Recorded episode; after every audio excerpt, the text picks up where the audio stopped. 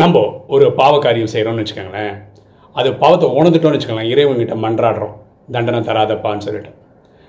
நம்ம பண்ண புண்ணிய காரியத்தோட பலனை இறைவன் குறைச்சா நம்ம ஒத்துப்போமா? ஆக்சுவலாக இறைவன் நம்ம புண்ணிய பலனையோ பாவத்தின் தண்டனையோ குறைக்கிறதே கிடையாது. நம்ம நல்லது பண்ணமோ கெட்டது பண்ணமோ அதை அனுபவிச்சே ஆகணும்.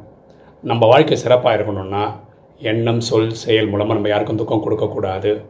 ஏன்னா எண்ணம் போல் வாழ்வு.